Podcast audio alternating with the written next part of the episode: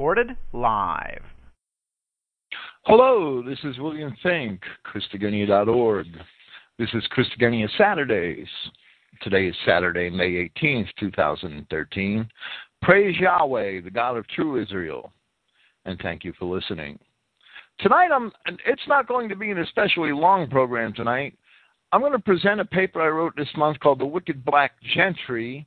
I wrote it on a um, on a whim. Clifton Emahiser had pointed out some so, some statements from George Washington on his website, and, and the more I look into it, and I, I would never retract my position that America was founded on Christian principles. There is absolutely no doubt the Jews didn't have it easy. They actually had a 70 year struggle for um, emancipation in America, for the ability to do things like freely and openly run for public office in all the colonies and, and um, really begin to turn the satanic screws down on the, the white Christian sheep in this nation it took the Civil War, for the most part, to do that. Well, the War of Northern Aggression, I should call it, for the most part, for them to be able to do that. The sheep just go along. The Jews, however, were sinking their claws into America even before the nation was born. There's um the, the more I the more I look into this, that the um the the more disappointed and disgusted that that I get. But you, you know what? What would you expect? The um the names that that are most famous also usually happen to be the ones that have, have done the Jews the biggest favors over time. And, and, with their control of usury and, and their ability to accumulate wealth through usury, which began 500 years before this nation was founded in, in Europe, they've been able to accumulate great wealth. They've been able to control our media for, for many centuries now. And, and through those through those channels, they've been able to control public opinion. You, you know, when I was a child, I, I read a lot. I, I had a long period in my adolescence where I didn't read much at all. I was caught up in the world and and a long period in my early adulthood where everything I read was um what was techie stuff because I was into computers at a young age. Well, well, I I read a lot as a child, and and the name, and I read a lot of um of good material, a, a, a lot of his historical material then, and, and one name that um always popped up was Cotton Mather. Cotton Mather, he, he, he's esteemed as a great um, clergyman of New England. He's really promoted.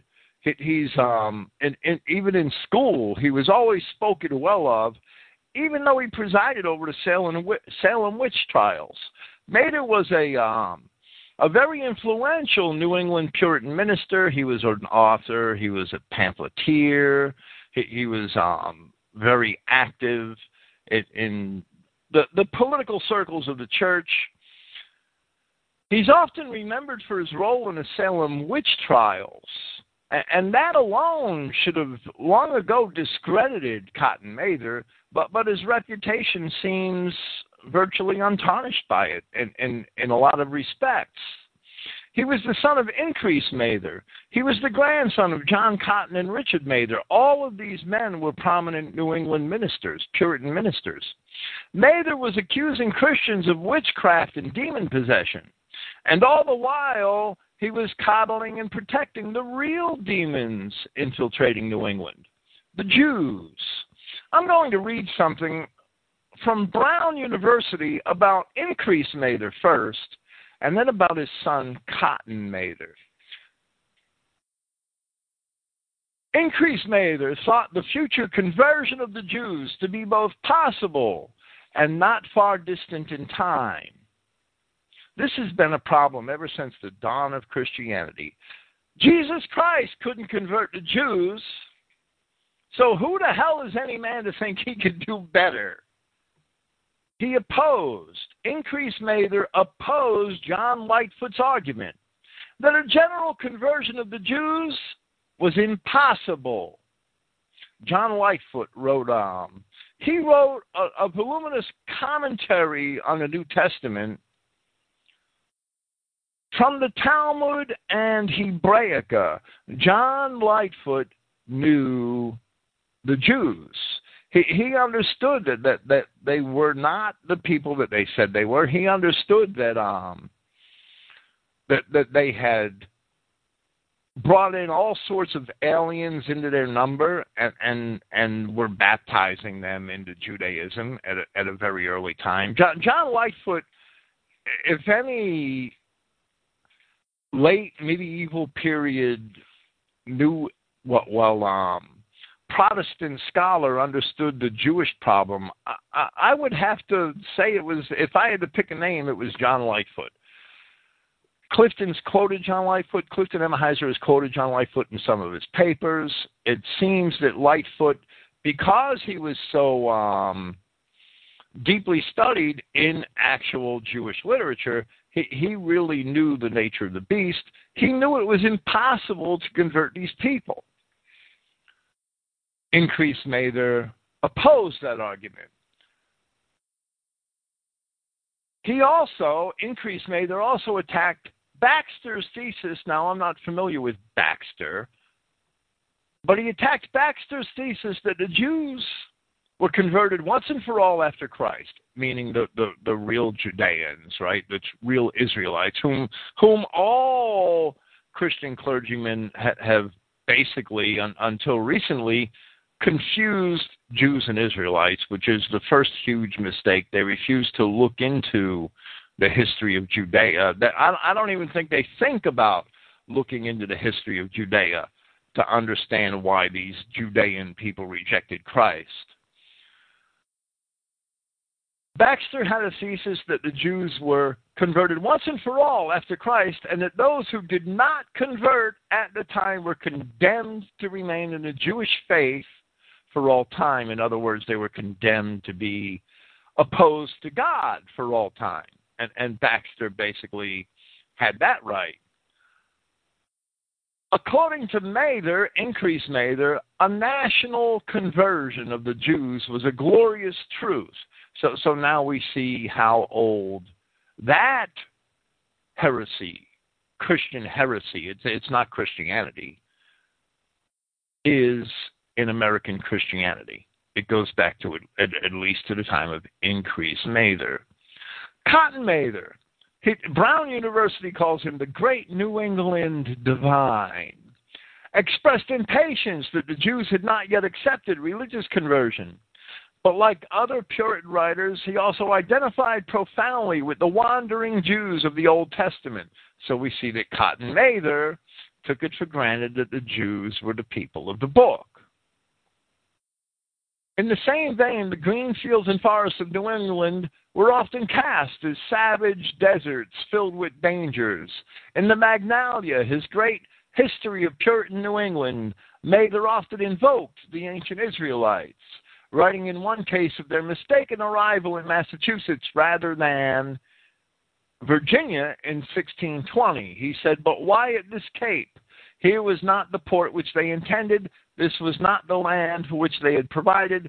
There was indeed a most wonderful providence of God over a pious and praying people in this disappointment, the most crooked way that was ever gone, even that of Israel's peregrination through the wilderness, might be maybe called a right way, such as the way of this little Israel now going into a wilderness. Mather was a lot closer there than he was in, in, in his assessments that the Jews may have been the ancient Israelites. That's for certain.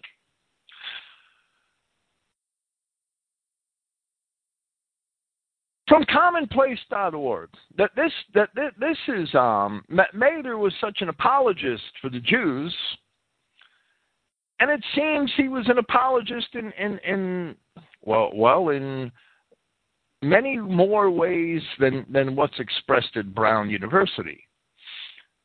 From commonplace.org, an article by Mark Valeri, The Rise of Usury in Early New England. Now, now I, I had um, explained some of this. I don't think Valeri was my source, but I explained some of this in the program in 2009 explaining um, Jewish usury in the Middle Ages and, and how it crept into Christendom.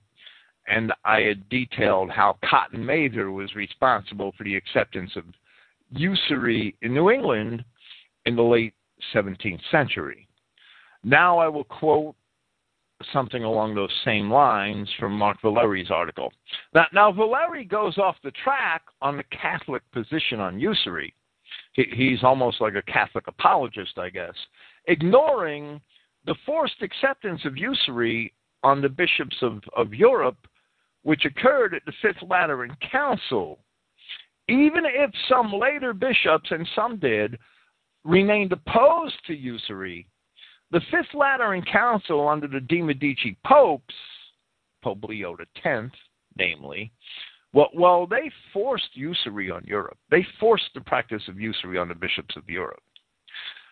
To quote Valeri, in 1699, the third generation Boston pastor, Cotton Mather, informed New Englanders that the Puritan ministers of the Boston area no longer regarded usury as sinful, meaning Meeting as the Cambridge Synod, they had determined that usury, or an advance on anything lent by contract, the import of the reference to contract is explained further on in, in Valeri's article, was legitimated by the divine law of the Old Testament, given countenance in the New Testament, justified by economic necessity and utility, mandated by the ethical principle of equity, required by the philosophical meaning of money itself, and congruent with the moral law of charity.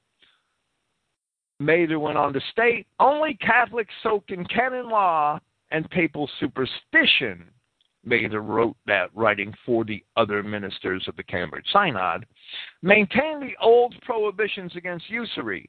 So he slandered, Cotton Mather slandered those opposed to usury with the Catholic label.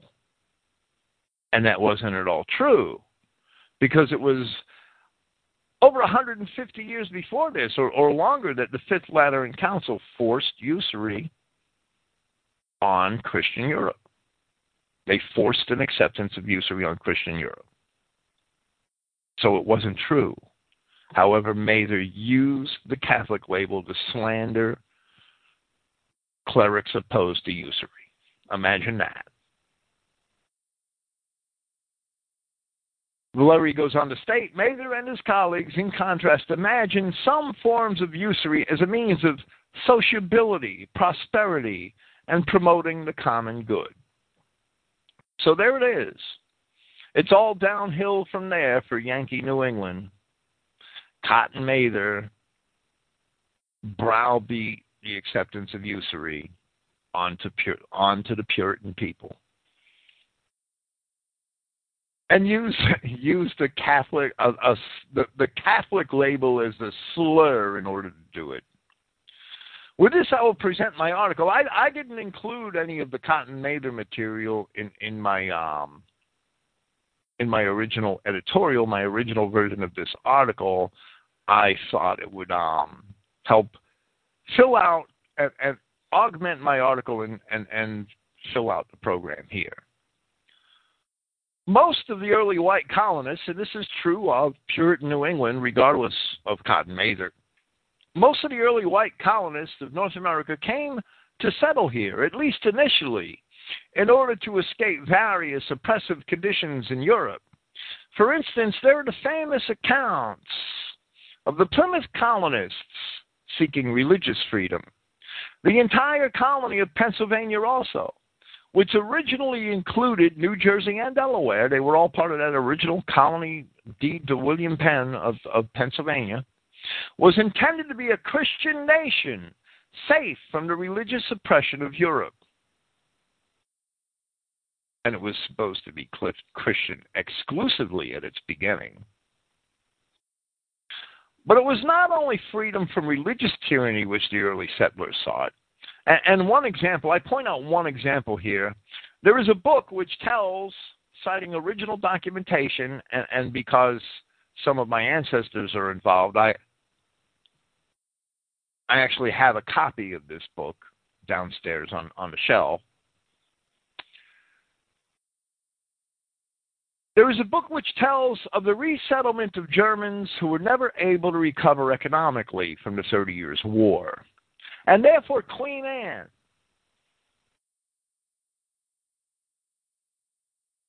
gave him a grant of a large portion of upstate New York. Actually, it was in the Mohawk Valley which they began to settle in 1708. And, and very shortly thereafter, they started engaging in Indian wars and driving off the Mohawk Indians. The original records and, and, all of the occupations of these people who came over at this time were listed. The original records describe these settlers as, as having led simple lives, and agriculture one of the trades and few of them are found to be otherwise. I, I think some of them later chose military occupations, but only once the Indian Wars began and, and the need for military occupation was established. On the other hand, in contrast, there were the Jews. The first Jews in America were not in pursuit of religious freedom or religion at all, for the most part. These were Sephardic Jews from the Caribbean and from South America, whose ancestors had fled the Inquisition on the ships of the conquistadors. The Inquisition really wasn't about the Jews being Jews. The Inquisition was really about the Jewish practices that Judaism promotes among Jews. That that's yet you know when a Jew seeks religious freedom, he's really seeking the freedom to do the things which the Talmud allows him to do and some of those things are fairly disgusting. Ritual murder and things like that are the reasons why Jews have been driven out of every nation in Europe at least one time or another. It's not because their religious freedom is in danger, it's because of the freedoms that their religion allows them.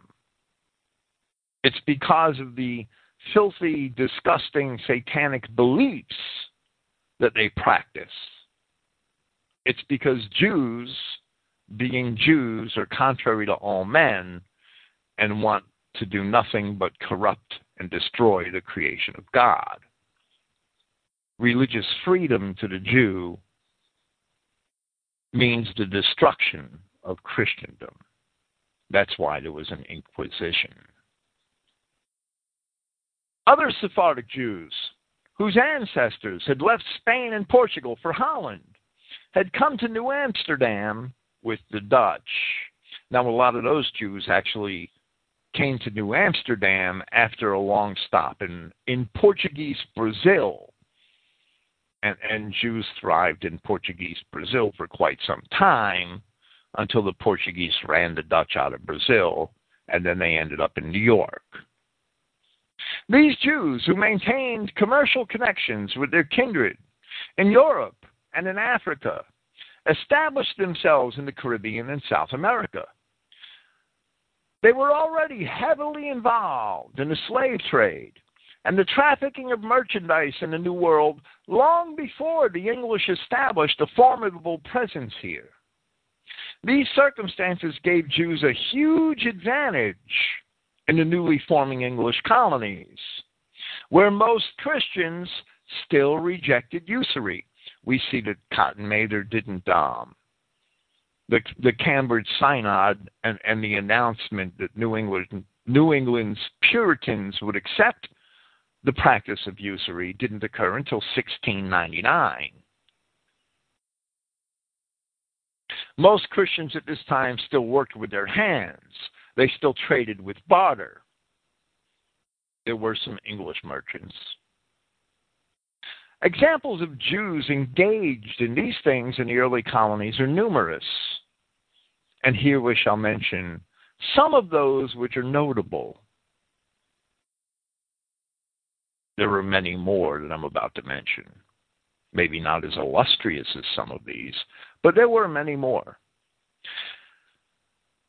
Aaron Lopez, a Sephardic Jew merchant who established himself in Newport, Rhode Island, owned over two dozen ships, many which carried biblical names, and recorded at least a dozen voyages to Africa made in order to acquire Negro slaves. Lopez had commercial interests in the West Indies, British Isles, and throughout the American colonies. He had his own wharf, and in addition to the slave trade, he was involved in the trade or manufacture of ships, barrels, candles, rum, chocolate, pork, some Jew, huh? molasses, bottled beer, textiles, clothing, shoes, hats, and bottles. By 1749, Lopez was generally considered to be one of the largest merchants in the country. Lopez conducted his affairs, like many of the early Jewish merchants in America, whose households, I'm sorry, whose households and businesses were entirely dependent upon Negro slave labor, and whose ready willingness to use and trade slaves gave them a large business advantage over their white Christian counterparts. Lopez did suffer some losses during the war at the hands of the British, However, after his death in 1782, his son in law, Abraham Mendes, carried on his business quite successfully. Lopez was not the only prominent Jewish slave trader and merchant in New England. Another example from Newport is Isaac Elizer, who, who being partnered with another Jew, a Jew named Samuel Moses, was a merchant shipper who dealt in slaves, liquor, and whatever else he could trade between Africa and ports in the Caribbean. Now, the Jew would counter me and say, well, there were a lot of English slave traders operating in New England. And my answer would be that nearly all of those companies, slave trading in New England, were funded or owned by Jews in London. Another Jew, Moses Michael Hays, was a prominent Boston merchant with overseas connections. The Hays family also started out in Newport, Rhode Island. I know people used to call it Jewport, Rhode Island. But went to Boston in 1776. Hays was born in New York City in 1739 to Dutch immigrants Judah Hays and Rebecca Michaels Hays. Judah Hays took his son into the shipping and retail business, and upon his death in 1764, left him the business and the largest share of its assets. Like other Jewish merchants, Hays and his family left Newport for Boston ahead of the British occupation in 1776. I wonder how they got the news. Hays opened a shipping office in Boston and was among the first merchants there to underwrite shipbuilding, trade, and insurance to newly opened Far Eastern markets. That's funny. Those markets were opened by the British. In 1784, Hays became a founder and the first depositor of the Massachusetts Bank, still doing business today as Fleet Bank Corporation. With his close friend Paul Revere and 14 other Boston businessmen, Hays formed several insurance companies. That information comes from the American Jewish Historical Society, ajhs.org.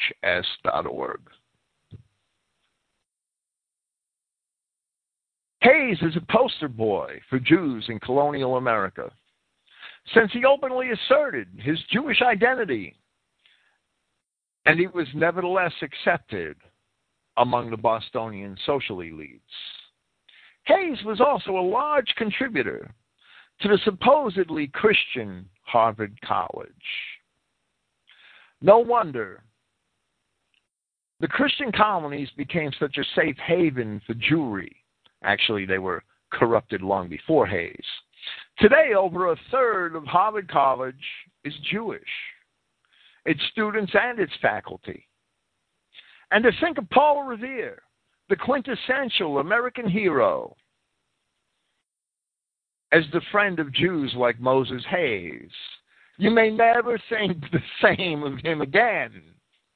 No wonder he got so much good press. No wonder he was so promoted. It seems that liberalism in New England is as old a problem as New England has existed, without a doubt. I'm going to give another example of the Jewish influence at Harvard. Once Christian Harvard seems to have had a love affair with Jews, even before Moses Hays came to Boston. And, and Moses Hays contributed great deals of money to Harvard. Judah Monis, M O N I S, is an example of the early Jewish influence on Harvard, Harvard College at that time. He was there almost as early as the days of Cotton Mather. Imagine that. From the Brown University website, and I quote, an individual of complicated background. Well, most Jews are. They're, they're not who they say they are. They all have complicated backgrounds. They're Canaanites. An individual of complicated background, Judah Monis, had a good command of Spanish and is thought to have been of Portuguese Jewish heritage. Thought. He may have been of Spanish Jewish heritage. He was definitely of Jewish heritage.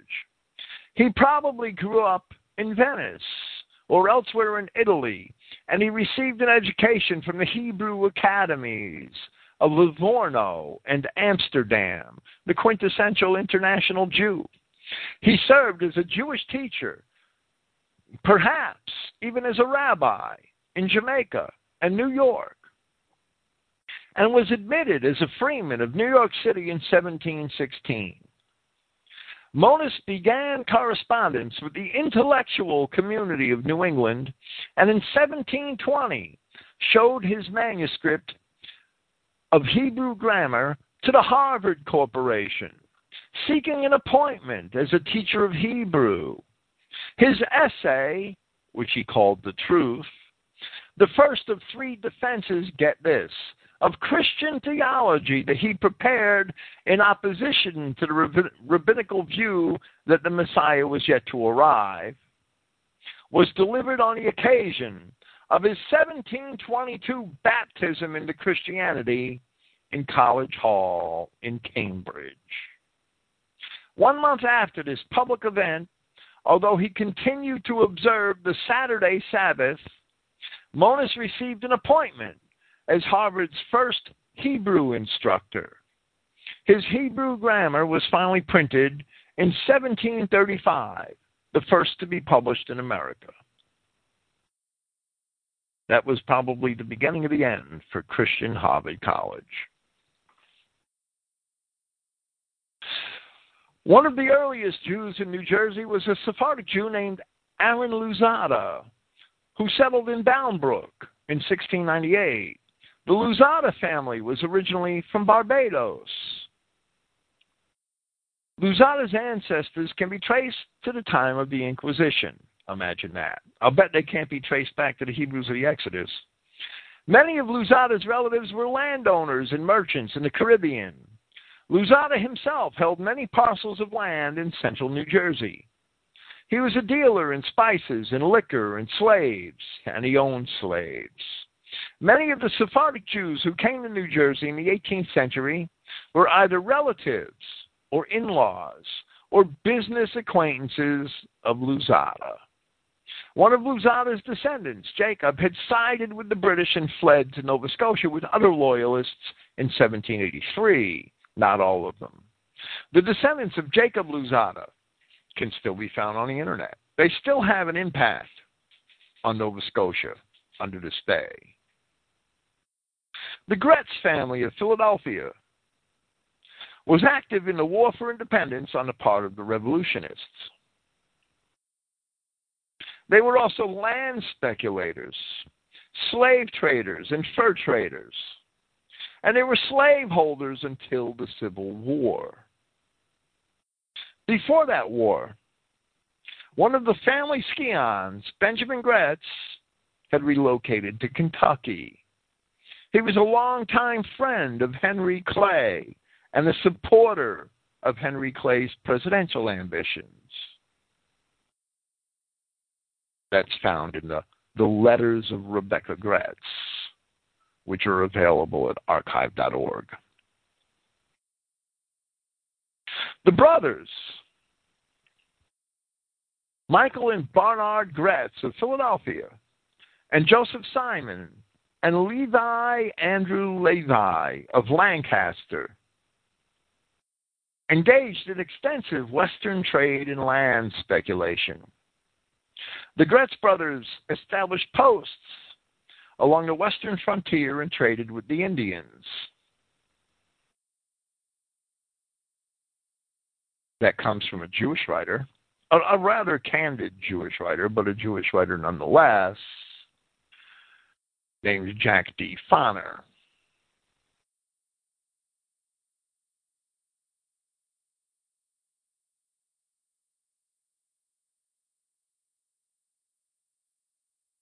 I can't even find the invitation right now. I'm sorry.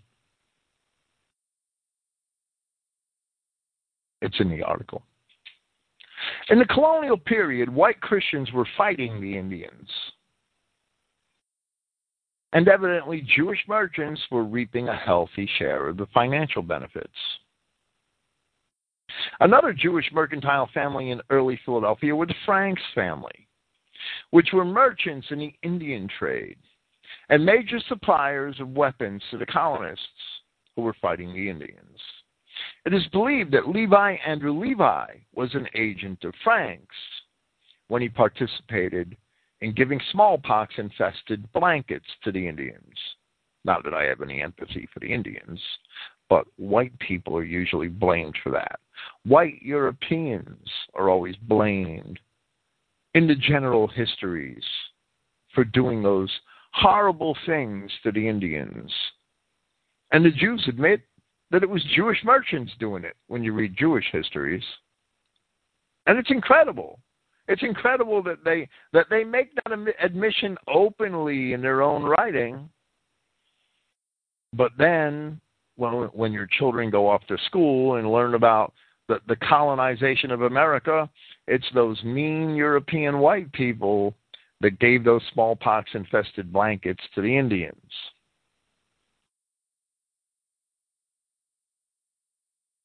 The um, the Hays families and the Gratz families in the period between the Revolution, I don't know about before the Revolution, but there's a lot of documentation in the period between the Revolution and the time of the War of Northern Aggression that those families were intermarrying and, and had an awful lot of influence and were very involved as as catalysts. Some members of the family were involved as catalysts for that war on one side or the other. There was a um, a Jewess, and I didn't include this in my article, and I don't even really have the, the, the notes in me, named Emma Mordecai, who in her family papers, in her personal papers, admitted that, that it was Jews that were responsible for a lot of the cruelty and the put down of, of the um, Nat Turner slave rebellion, the, the uprising. Now, she wrote that in her own papers, and she was also a slave owner herself, and she was related by blood or by marriage to both the Gratz and the Hays families the Hays family of Boston, the Jewish Hayses of Boston, and the Gratzes of Philadelphia. So all of these, the, the, I mean, when you really look into this, you'll find a um, veritable Jewish network of, of interrelated Jews who, who almost sort of had their own trading territory. Even though, even if it was never official, of course going back to quote to quoting Foner,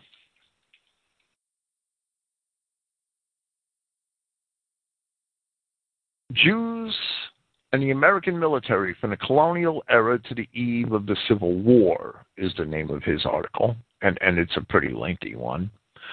During the four colonial wars, Jewish merchants provided equipment and supplies to the British Army and provincial troops.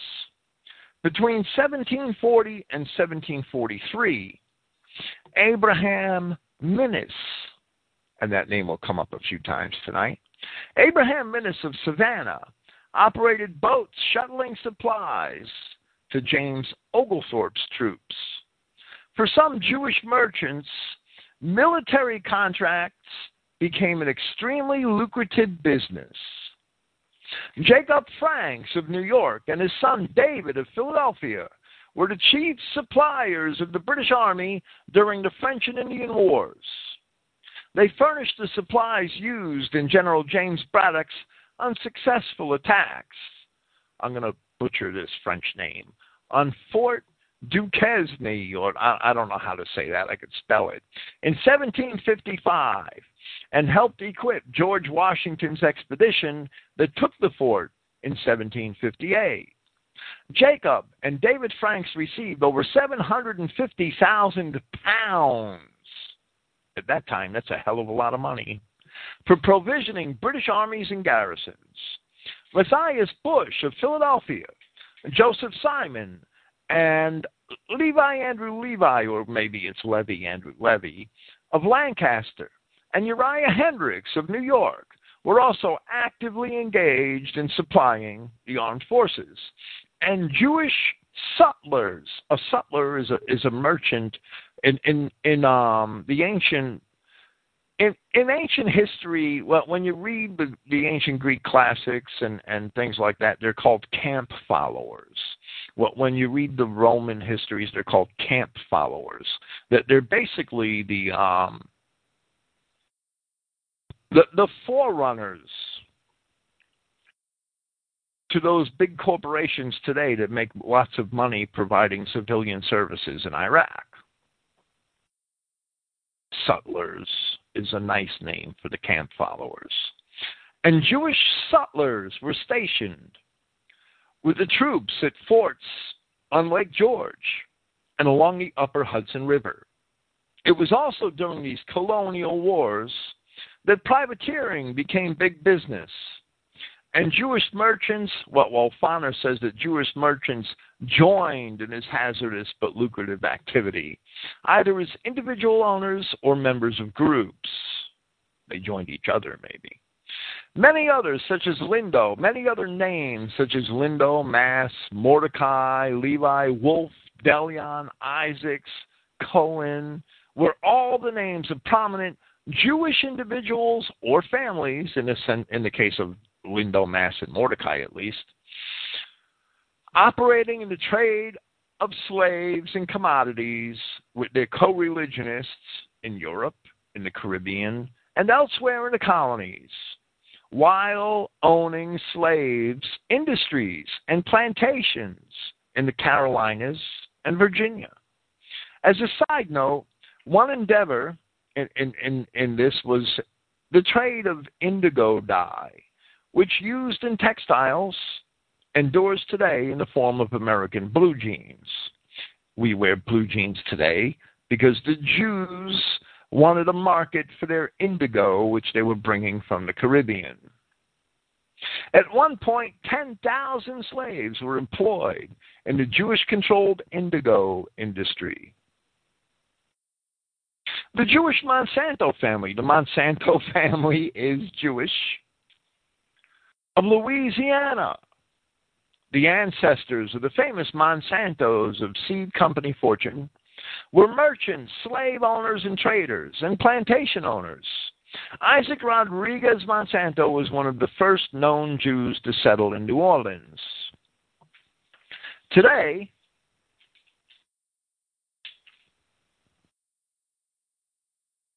Monsanto is famous for its genetically modified seed for mixing the DNA from diverse species and corrupting the creation of God.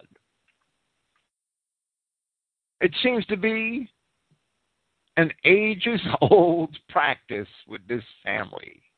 Isaac's son, Jacob, one generation in New Orleans, that's all it took, was mating with his slaves as soon as the family established itself in Louisiana. Jacob Monsanto, son of Isaac Rodriguez Monsanto, one of the very first known Jews to settle in New Orleans, owner of a several hundred acre plantation at Manchac, fell in love with his slave, Mamie, or Mamie, well, well, two different spellings of the same name, Mamie William. Their daughter Sophia grew up to be a lovely quadroon. Well, I wouldn't think so, but the people that wrote that article did. That's N-O-I-R-G dot org. That actually stands for the Nation of Islam Research Group. And a lot of their information comes from Jewish sources. You don't find this stuff. You, you don't find this stuff in histories written for white Christians. It's very difficult to come by. Most of it can be documented. Archive.org and, and several similar websites have um, are actually replete with PDF files of the original books, the original papers. Some of the research material is um, closed off and, and, available only to academics at certain by certain universities or libraries where the material is deposited. That there's some things I would like to get my hands on that I probably never will. If you're not credentialed, you're not going to see it, or if you're not paying a hefty subscription fee every year, you're not going to see it. It's um it's there, but you won't find it in history books for your school children. The history books for your school children say that white people gave those smallpox infested blankets to those poor Indians. Okay, it can be argued the Jews were greatly reliant upon the institution of slavery for their success, and that they would not have been able to gain the business advantages which they had if it were not for slavery. A very strong argument can be can, can be posited in that regard. I, I have a um, I have another theory I'll discuss in a moment. Evidence of this, evidence of this argument, it is circumstantial, but nonetheless convincing. For instance, in 1740, a restriction against slavery was instituted in Savannah, Georgia, and many Jews left the city rather than hire free men for labor. An exception is recorded in the Minis family. We just mentioned Abraham Minis supplying the British troops and, and, and profiting handsomely. An exception is recorded in, in the Minis family, which waited out the restriction and returned to the practice of slavery as soon as the restriction was lifted. And, and that is an admission of Jack Foners.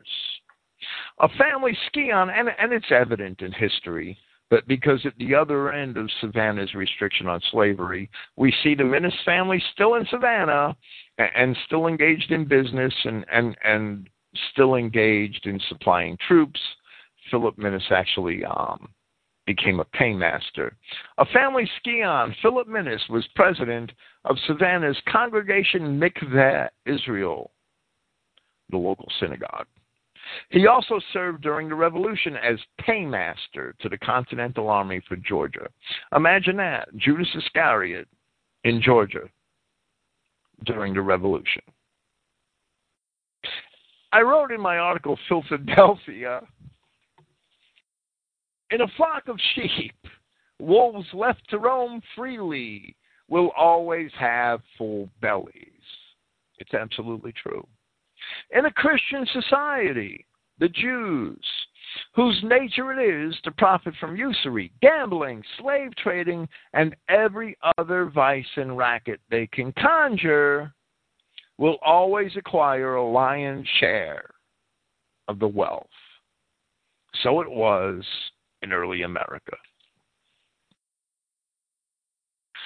Back to Jack Foner.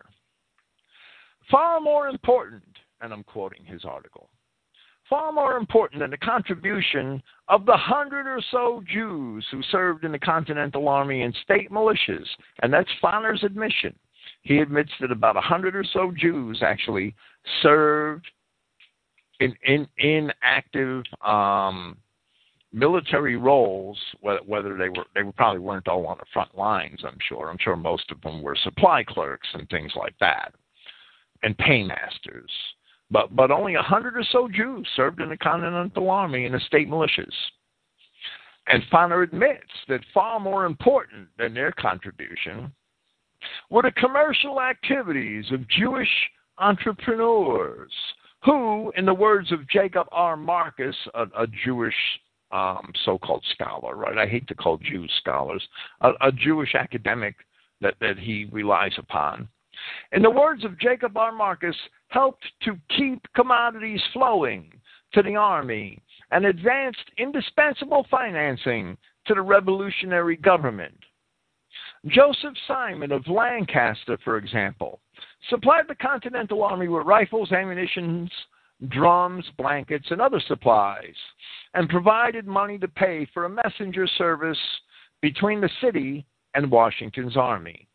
Jewish entrepreneurs provided essential supplies by running the British blockade and serving as civilian purveyors to the armed forces.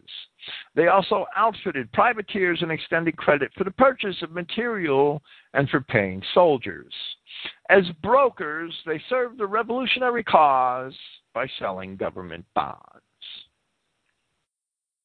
Now, note this Foner rather candidly admitted that only a hundred or so Jews served in the Continental Army. That's out of tens of thousands of soldiers who served throughout the war. Only a hundred or so of them were Jews. And while not all, it, it's the, the point being that while the Jewish population wasn't very large in this country, if we have less than 0.01% of the soldiers being Jews, we have a much greater proportion of the merchants and the moneylenders, a much greater proportion. And while not all merchants were Jewish, conventional histories, those histories they write for white Christians, conventional histories clearly underrepresent the large number of Jewish merchants and their role in the war. In fact, as a child in school, I actually did pay attention. I read a lot of history books in addition to the history books and, and, and the things that I had to read to get through school. And I never remember a history book that told me about Jewish merchants in the American Revolution.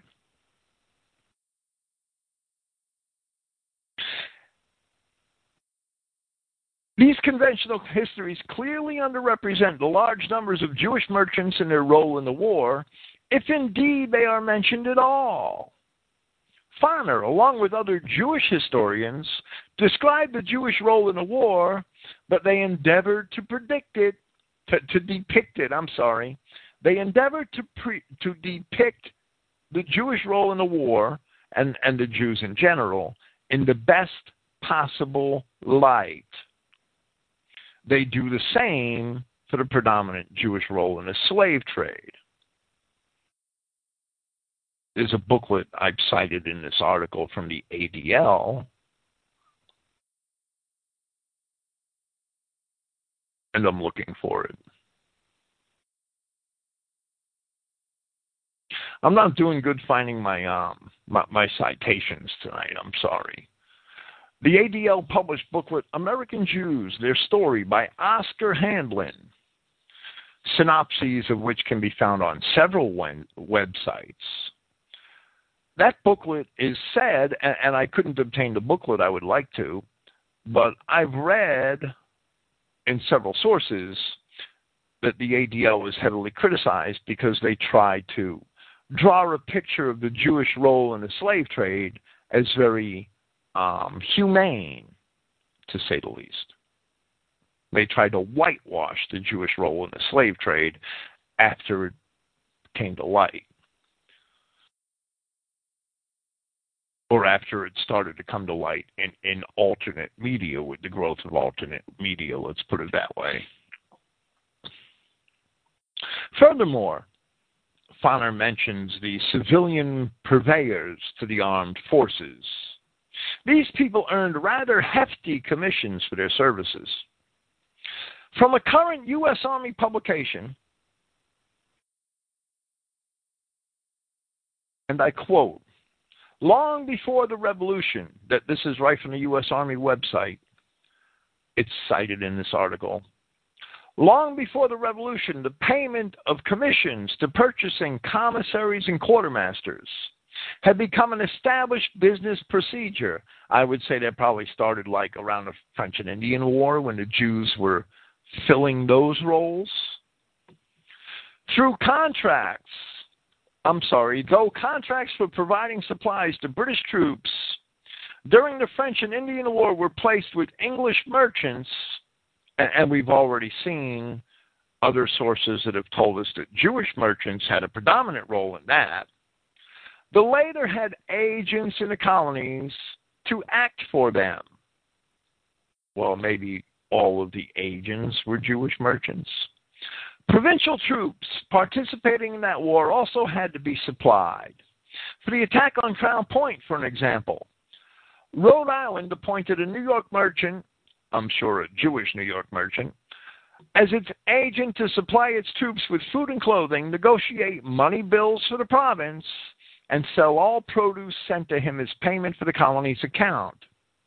For this service, he received commissions of 5% for purchases, 2.5% for money, and 7.5% for storage and sale. That comes from a book written by Erna Risch for the U.S. Army entitled Supplying Washington's Army. I guess they're interested in it for the logistics value, right? While many Christian Americans were making great sacrifices for their cause without any expectation of remuneration, the indispensable financing from the Jews, which Foner and other sources boast of, came in the form of loans. For instance, the Touro Synagogue, from their website, they say of the Baltimore Jew Jacob Hart, Jacob Hart was a Jewish merchant in Baltimore during the Revolution. Born in Fürth, Bavaria, Hart immigrated to America, settling in Baltimore in 1775. He established himself as a merchant, and though in America only a year at the outbreak of the war, aligned himself with the Patriot cause. When General Lafayette visited Baltimore in 1791 and told the population of the Army's needs, the merchants of the city subscribed for a loan. Jacob Hart was at the head of the list of the contributors with the largest contribution, 2,000 out of the 5,000 pounds contributed. I love the language they use. Indeed, Jews always portray their endeavors in the best possible light. A contribution made to a loan subscription is not a donation. Rather, Hart was merely getting in on the action. He was expecting to make gains from the practice of usury and thereby profit from the war effort. That's what was going on there. For such for things such as this, the Jews sought to be rewarded with citizenship after the war. And they also achieved that, being the effective and persistent salesmen which they are. Their profiteering and their self enrichment were transformed into personal suffering and hardship in post revolution politics as they used their stories to win themselves allotments of land and lucrative public appointments. I'm going to give two examples of that, and these are only examples. Reuben Etting of Baltimore enlisted in, in, in, in the Continental Forces, enlisted in the Army after the Battle of Lexington. He was taken prisoner by the British. He died shortly after his release. The Etting family was a rather large Jewish family of Baltimore. Members of the Etting family had married into the Gratz family in Philadelphia. Imagine that. All these Jews are connected with each other. They claim that he died due to his being served only pork in prison in Britain. Uh, well, well, in the British prison, I'm sorry, and, and and that he his abuse led to his death while he was a prisoner of war. A cousin bearing the same name, born in 1762, also said to have fought in the war, was appointed as a United States Marshal in 1801 by President Thomas Jefferson. I wonder how many um, white Christian veterans got such lucrative appointments after the war. One prolific example of someone who was um, granted an allotment of property, a Jew who was granted an allotment of property after the war for his service, is Samuel Ashmun, who with a group of others was awarded land in upstate New York by the New York State Legislature for his role in the American Revolution. Now, it's unclear as of yet, I, I can't seem to find it, exactly what Samuel Ashmun's role was in the Revolution, since it is not explained in any of the articles I was able to locate. Most of the articles talk about his more illustrious son, Jehudi Ashmun. Samuel was one of only six men who were given a bounty of land from the New York State legislature in 1788 for their services performed during the American Revolution. Those men became the founders of what is now the town of Champlain in far upstate, northeastern New York. Samuel Ashmun promptly became the Champlain town clerk. In the first decade of the 1800s, Samuel Ashmun and his family converted to Christianity. Imagine that. He had 10 children. They intermarried with local Christians. And today, there are many people in upstate New York and parts of nearby Canada, as well as some who have left the area, who are descended from Samuel Ashmun's children. I wonder how many people married his children not knowing that they were Jews. The, the, the wheat and the tares, the lines are drawn a lot more lopsided than we may think.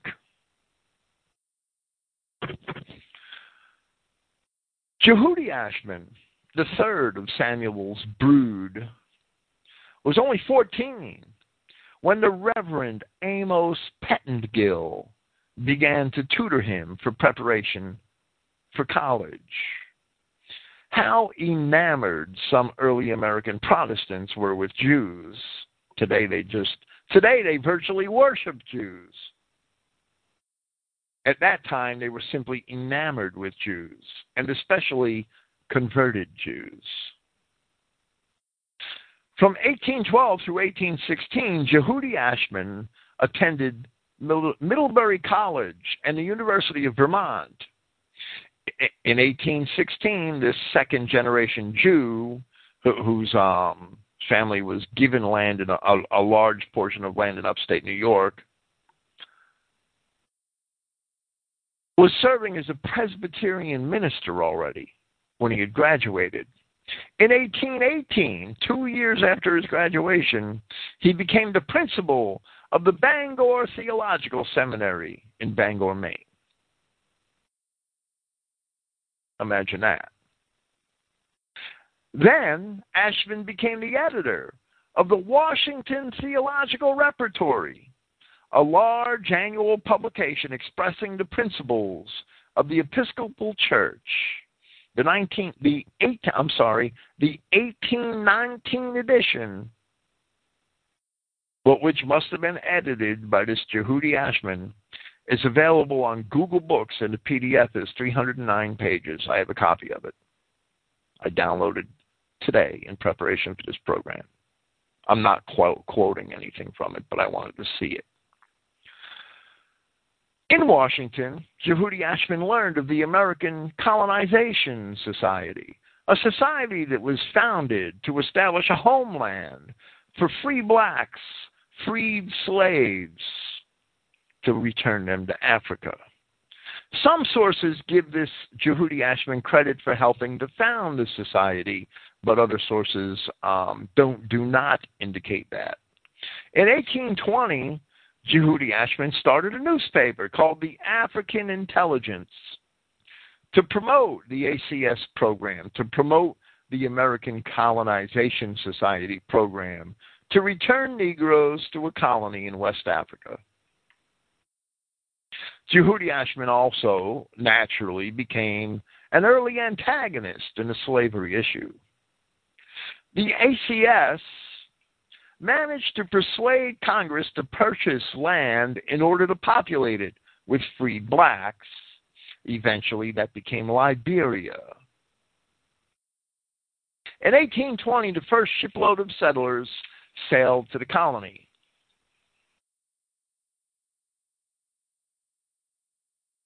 Shortly thereafter, Ashmun himself was assigned to bring 37 liberated Negroes to Liberia. On that trip, he ended up spending six years there as an agent for the U.S. government. Some sources say that he was the actual governor of Liberia. In 1828, he returned to the U.S., where, he, where fortunately he died of fever at the age of 34.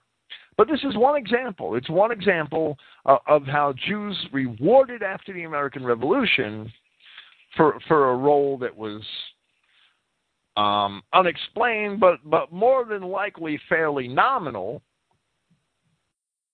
Parlayed that in, into the complete infiltration of Christian society in America, and after one generation with this Ashmun family, they're running that they're running Christianity, that they're editing important Christian publications, their principals at important Christian schools. That that this is that this you, you couldn't write this story better if you were a Jew. Jews also often lay claim to wartime heroism, which in reality has been earned by others. These claims lend further insight into the nature of Jewish commerce and wartime profiteering. While the Jew may risk the cost of a ship, the cost of a ship is only a risk of capital. It's a merely routine business expense. The Jew was certainly not the sailor risking his life, as the greatest majority of those were white Christians. An examination of the slave purchasing voyages of the ships of Aaron Lopez shows that the ships were staffed and piloted by white Christians. One source, Jack Foner, professes that among the most daring of the British blockade runners, those ships running the British blockade, was the firm of Isaac Moses and Company, based in Philadelphia, whose ships made the run from Amsterdam to St. Eustatius in the Dutch Caribbean which served as an American supply base until its seizure by the British in 1781. The new rulers, meaning the British, vented their anger on local Jews, those Jews in, in the Dutch Caribbean, right? Stripping them of their property and deporting 30 of them to the island of St. Kitts. The multifaceted efforts of Isaac Moses and his partners, who, who were sitting comfortably in, in, in Philadelphia, were of considerable significance to the American cause. To help finance the invasion of Canada in 1775, the company made available over $20,000 in specie in exchange for continental paper currency. We're going to get to that in a moment because what they were really doing was currency speculation. Moses was also among the more than 20 Jewish merchants involved in outfitting privateers who harassed British shipping during the Revolution. He also provided a personal bond of 3,000 British pounds to provide supplies for the American Army. Note that this is all loans. He's not gifting anything. Other Jewish merchants who advanced funds included Jacob Hart, who loaned money to pay Lafayette's troops, which we've already discussed here, and Philip Minis, who as paymaster advanced money to the Continental forces fighting in Georgia. Some, including Minis, were eventually repaid, at least in part, by Congress.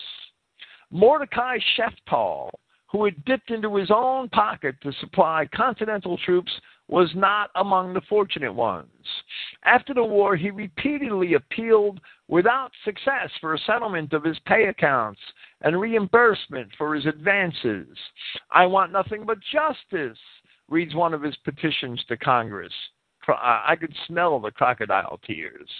Eventually, Sheftall received about 5% of what he claimed to be owed. Now, I would want to investigate the Sheftall affair further. I'll say one thing for Foner to his credit. Elsewhere in his article, well, in parts I didn't quote, he is rather candid concerning the role of Haym Salomon. He does admit that Haym Salomon was only a minor bond, broker in the employ uh, of the real financier to the American Revolution, who, who was Robert Morris, an Englishman and not a Jew, ostensibly anyway. These Jewish moneylenders and wartime profiteers are the very people to whom George Washington was referring, where he mentioned the tribe of black gentry in his papers. Washington must have been familiar with these Jews from his early days as an officer, a British officer in the Indian Wars. They seem to have vexed him throughout and perhaps even beyond the revolution. Discussing speculators in the currency. George Washington said in 1779, and, and, I'm actually quoting this from the Maxims of Washington Political, Social, Moral, and Religious, collected and arranged by John Frederick Schroeder Doctor of Divinity, and published by D. Appleton and Company in 1854. This um, the PDF file of the book, you could get it from um, Google Books, but you could probably get it easier from Clifton Emahiser's website, where I have it posted.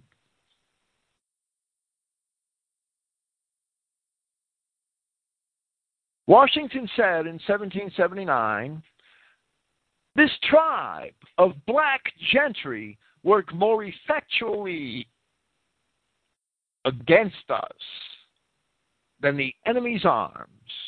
They are a hundred times more dangerous to our liberties and the great cause we are engaged in. You will find this on Schroeder's book on pages 125 and 126. How can we be certain that Washington was talking about these Jews? Discussing the very same topic a year earlier, Washington said, and I quote, It is much to be lamented that each state, long before this, long ere this, our modernized language, long before this, has not hunted them down as pests to society and the greatest enemies we have to the happiness of America.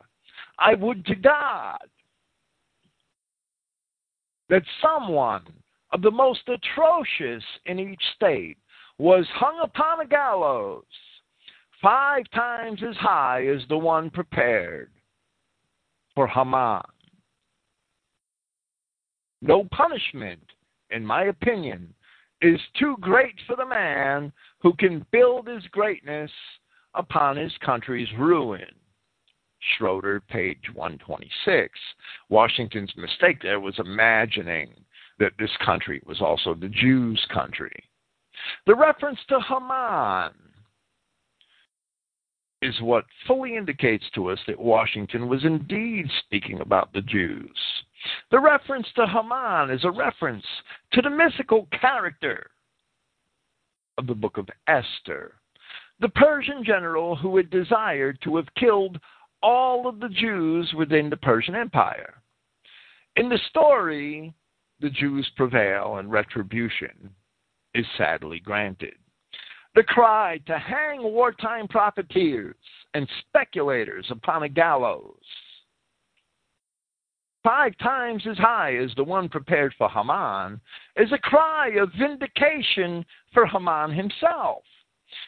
While I do not esteem the book of Esther to be a canonical book of scripture, we can appreciate Washington's reference to Haman in connection with his reference to the tribe of black gentry, since it clearly shows that he was talking about Jews.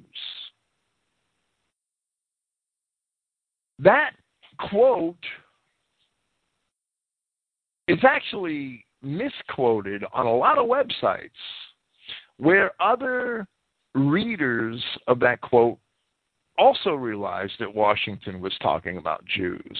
And, and, and, they've taken the liberty to replace some of the language to indicate that. Now, that's not really wrong. It, it's not very it, it's not very scholarly. You're actually a lot better off doing what I just did and and quoting it the way Washington said it and then actually explaining why we know he was talking about Jews. But nevertheless, the people that quote it in that manner, even though it's not really academic and correct, they still realized that Washington had to be talking about Jews. And he did. The tribe of black gentry, he means the Jews. The reference to Haman, that seals the identification.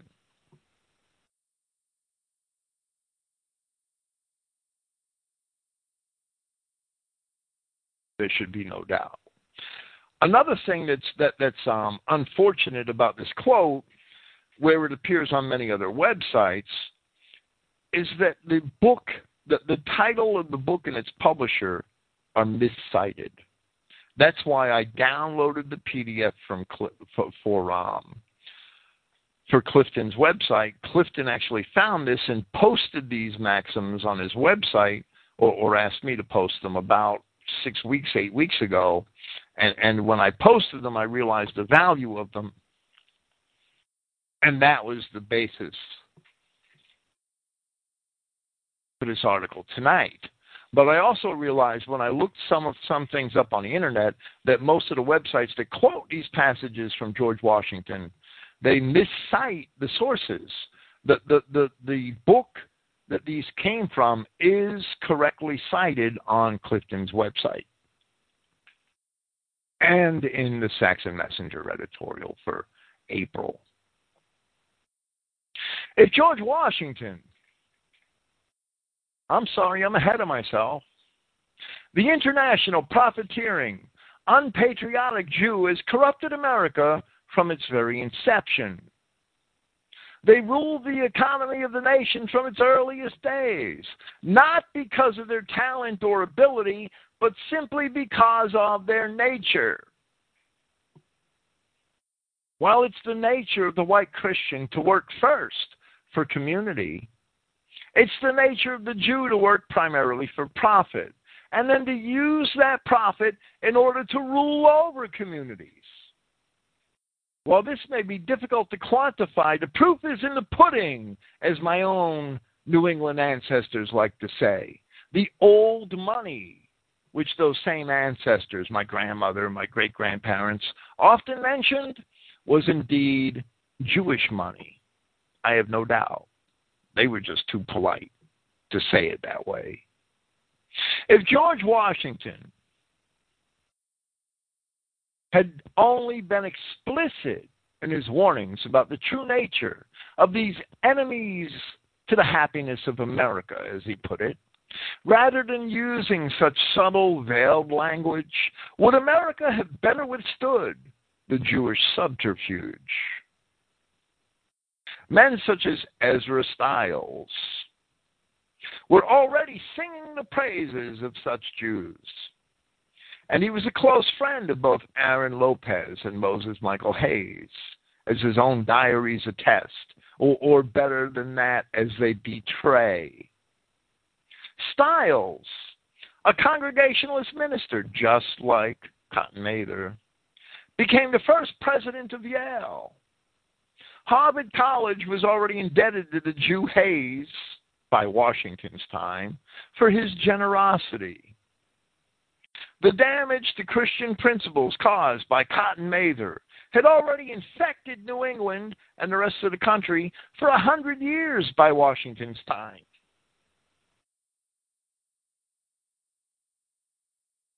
While more explicit statements from Washington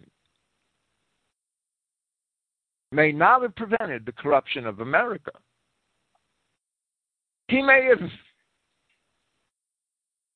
he may have nevertheless increased awareness about this brood of vipers. The first Christian apostles were braver, and the early New England clergy certainly betrayed them.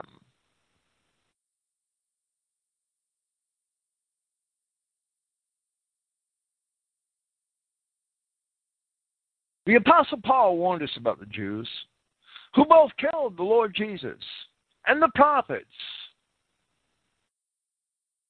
and they persecuted us. I know that the King James Version says, and their own prophets, but those words are not extant in the earliest manuscripts. Who both killed the Lord Jesus and the prophets, and have persecuted us, and they please not God, and are contrary to all men. 2 Thessalonians 2:15. Likewise, the apostle John also warned us. Whoever transgresses and abides not in the doctrine of Christ, not abiding in Christ is the transgression, has not God. He that abides in the doctrine of Christ, he has both the Father and the Son. If there come any unto you and bring not this doctrine, meaning the doctrine of Christ, receive him not into your house. Jews should have never been admitted to America. Neither bid him Godspeed. In other words, do not greet him. For he that bids him Godspeed is a partaker of his evil deeds. 2 John 9 to 11. Indeed, it has been a long time since Christians have actually practiced anything resembling Christianity. You know, we could get um well we could get upset at people like Cotton Mather, Ezra Stiles, and we should be. However, if Cotton Mather and Ezra Stiles if those men weren't sellouts in the first place, would we know their names today? Probably not. We know their names because they're sellouts. Real Christians should understand that if the world is praising any Christian, then that Christian that the world is praising is a traitor. It's that simple.